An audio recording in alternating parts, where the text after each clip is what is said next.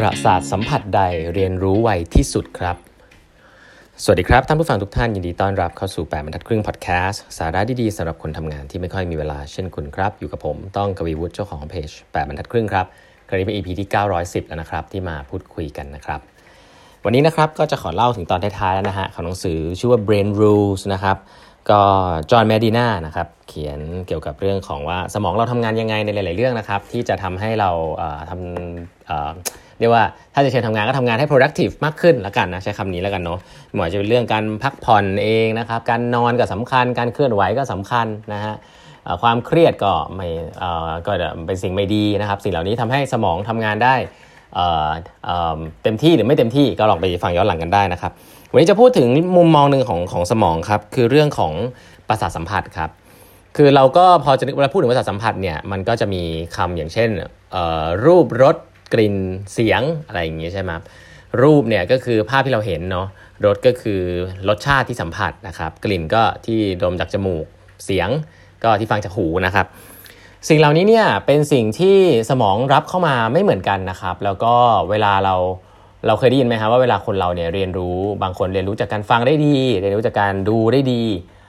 เดี๋ยวบางคนเรียนรู้จากการลงมือทำได้ดีอะไรแบบนี้นะครับก็จะมีศาสตร์แบบนั้นที่เขาพูดกันค่อนข้างเยอะในเชิงของสมองเนี่ย หนังสือเล่มนี้เขาพูดไว้ชัดเจนนะครับว่า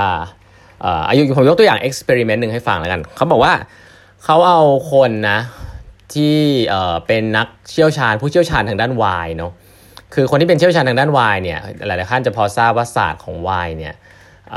มันก็จะมีคำศัพท์นะคำศัพท์คำศัพท์ของแบบว่าไวน์อันนี้รสชาติเป็นยังไงบ้างนะครับวายแดงวายขาวอะไรเงี้ยยกตัวอย่างเช่นถ้าวายแดงเนี่ยจะมีแบบรสชาติเป็นโกโก้นะครับรสชาติเป็น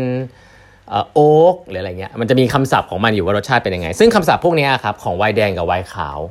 ไม่เหมือนกันนะฮะนี่คือสิ่งที่ที่มันเป็น ทีนี้เขาก็ไปทำการทดลองครับว่าอะเอาเอ็กซ์เพรสมาใช่ไหมครับ แล้วก็ให้กินครับ ให้กินไวน์ครับมีไวน์แดงกับไวน์ขาวครับ แล้วก็พบว่าเเวลาคนที่กินเนี่ยเขาคนส่วนใหญ่ที่กินไวน์แดงเนี่ยนะฮะเขาก็จะพูดถึง ศัพท์ที่เป็นศัพท์ของไวน์แดงนะครับส่วนคนที่กินไวน์ขาวนะครับอาจจะเป็นคนเดียวกันเนี่ยเขาจะพูดถึงศัพท์ที่เป็นไวน์ขาวนะครับคนคนเดียวกันเนี่ย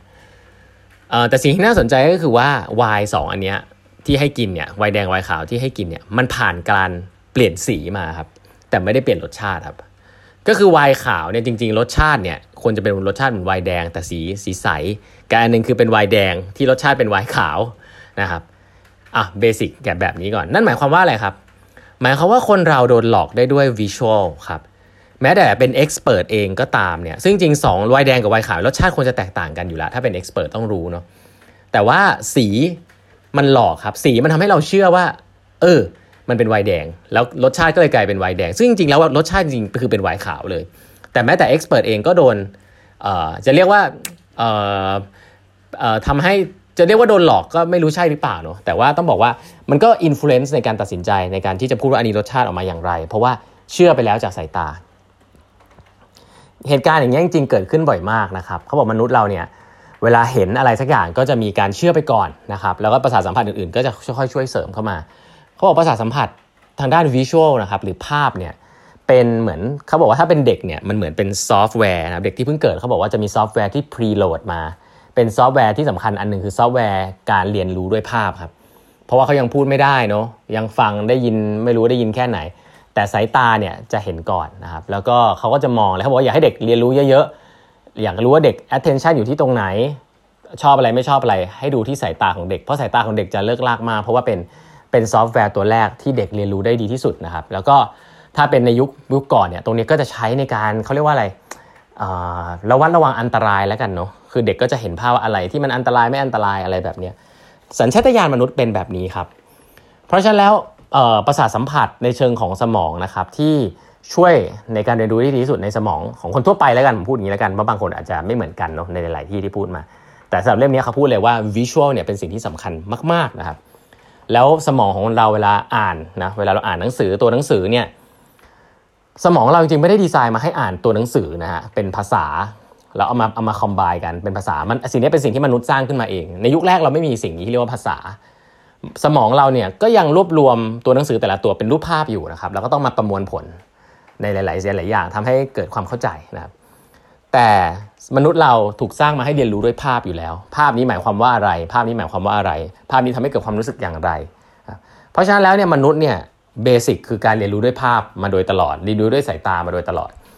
การเขียนหรือ text เหล่านี้เนี่ยจริง ๆ เป็นสิ่งที่ไม่ intuitive นะครับในในในในในในเขาเรียกความเป็นมนุษย์ เพราะฉะนั้นแล้วเนี่ย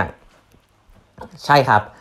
เออลองนึกภาพถ้าเราจะไปปรับปรุงการใช้กับเรื่องการเรียน การเรียนรู้การนำเสนองาน การนำเสนองานด้วยภาพครับทรงพลังกว่าการนำเสนองานด้วย text แน่นอนนะครับภาษาสัมพันธ์อื่นๆก็อาจจะช่วยได้นะครับ แต่ภาพเนี่ยเป็นอะไรที่ intuitive มากเพราะฉะนั้น ย้อนกลับไปบทสรุปที่เบสิกมากก็คือ พยายามใช้ภาพให้เยอะนะครับ ภาพที่มันสื่อสารถึงสิ่งที่คุณอยากจะสื่อสารเนี่ยมันจะพุ่งตรงไปที่มนุษย์ที่เขารับฟังว่า แล้วเขาก็จะเก็ตโดยที่คุณไม่ต้องพูด หรือคุณไม่ต้องเขียนเป็น bullet point ในสไลด์ สไลด์ที่มันเต็มด้วย bullet point analysis เต็มไปหมดเนี่ยจะสังเกตว่าคนจะลืมง่ายมากนะครับ แต่ถ้ามันมีภาพเนี่ยภาพเนี่ยมันสื่อทั้ง logic แล้วก็ emotion ไปในเวลาเดียวกัน สิ่งเหล่านี้ทำให้คน จำได้แล้วก็เข้าใจมันลึกซึ้งได้นะครับ ถ้าในเชิงนำเสนองานก็ทำให้คนจำได้และเข้าใจง่าย ถ้าคุณเป็นอาจารย์นะครับ ก็จะเป็นสิ่งที่ทำให้เด็กสนุกนะครับ โดยเฉพาะแล้วเข้าใจได้ด้วย โดยเฉพาะแอนิเมชันวิดีโอ